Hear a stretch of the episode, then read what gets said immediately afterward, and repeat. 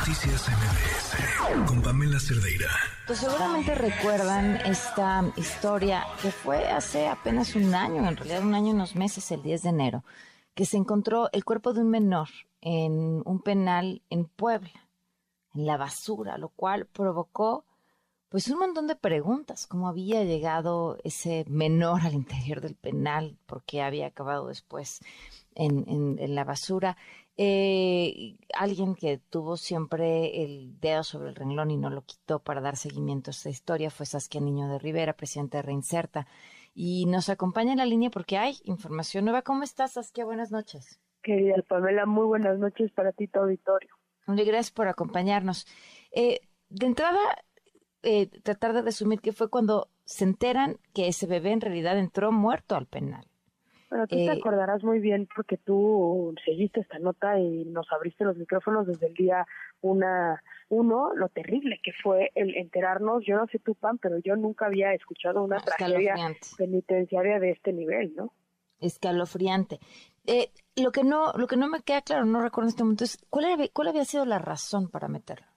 No, al principio, ¿te acuerdas? No sabíamos. Lo único que sabíamos era que había un cuerpo de un eh, menor de tres meses aproximadamente con una eh, apertura en su, ajá, en su abdomen eh, adentro de un basurero del el penal de San Miguel que está en Puebla. Es lo único que sabíamos y al final terminamos porque la familia de este chiquito se acercó conmigo sabiendo la verdad eh, que fue que el bebé había sido exhumado de un eh, panteón aquí en la Ciudad de México, trasladado a Puebla e ingresado ya sin vida este, al penal de, de, Puebla.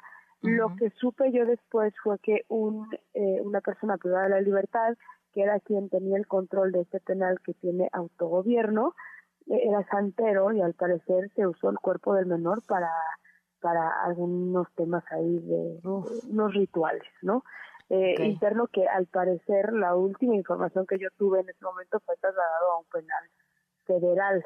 En ese momento también supimos, Pamela, que hubieron una serie de movimientos y de detenciones. De entrada se detuvo al 100% de el personal y custodia que estaba en turno en el momento en el que esto sucedió. ¿no? Eh, arrasaron, eh, es que la fiscalía arrasó con mira, este, en lo que son peras y son manzanas, vámonos contra todos, ¿no? Muy, muy México hacer eso. Este, y lo, lo curioso, que también desafortunadamente muy México hacer eso es que el subsecretario del Sistema Penitenciario, el secretario de Seguridad Pública, toda la comunicación con Saskia. Vamos a tratarla de retomar para que nos termine de contar esta historia.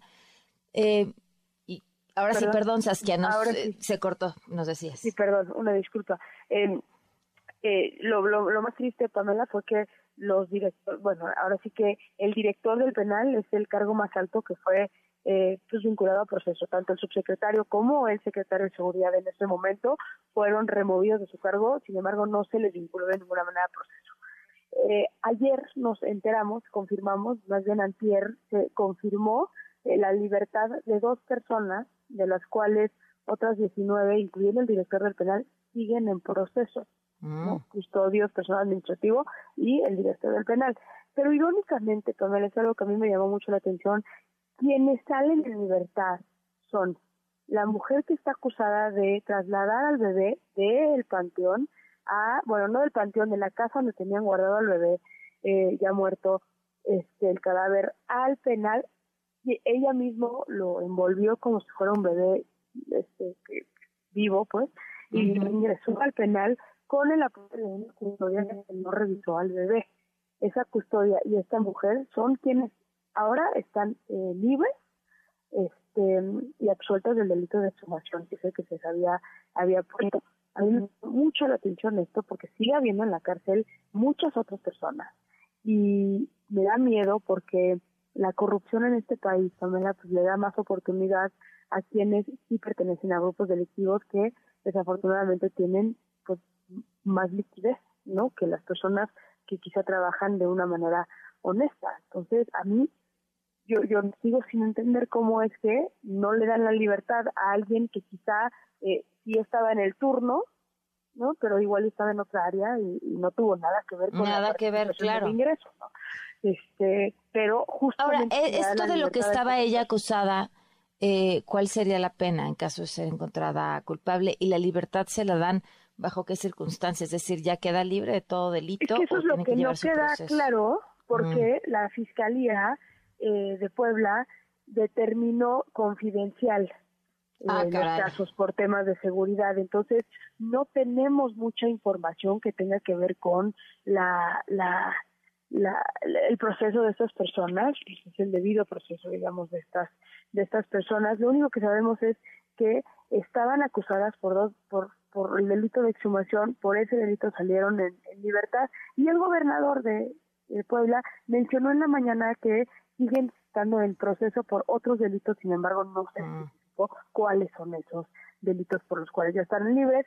Yo tuve la oportunidad de hablar con la vecina de una de la mujer que ingresó el bebé al penal y me comentó de una magno fiesta que se hizo en, la casa de esta mujer, dado que ya se le había dado, su, su, libertad, ¿no? Entonces, ojalá, ojalá Pamela, que para mí este es el caso más duro que ha habido en materia de autogobierno en los penales, y, si no aprendemos de esto, lo dijimos hace dos años en este mismo espacio contigo, lo volvemos a decir dos años después, si, si otra vez seguimos con la misma corrupción, la misma impunidad, inocentes en la cárcel, eh, culpables libres, años de proceso abierto para determinar no culpabilidad o inocencia, seguimos en lo mismo, seguimos en lo mismo. No, qué tragedia. Saskia, como siempre, muchísimas gracias. Al contrario, Pamela, te mando un abrazo a ti, a tu audiencia y gracias por siempre eh, abrir tus micrófonos. Gracias, un abrazo. Noticias MBS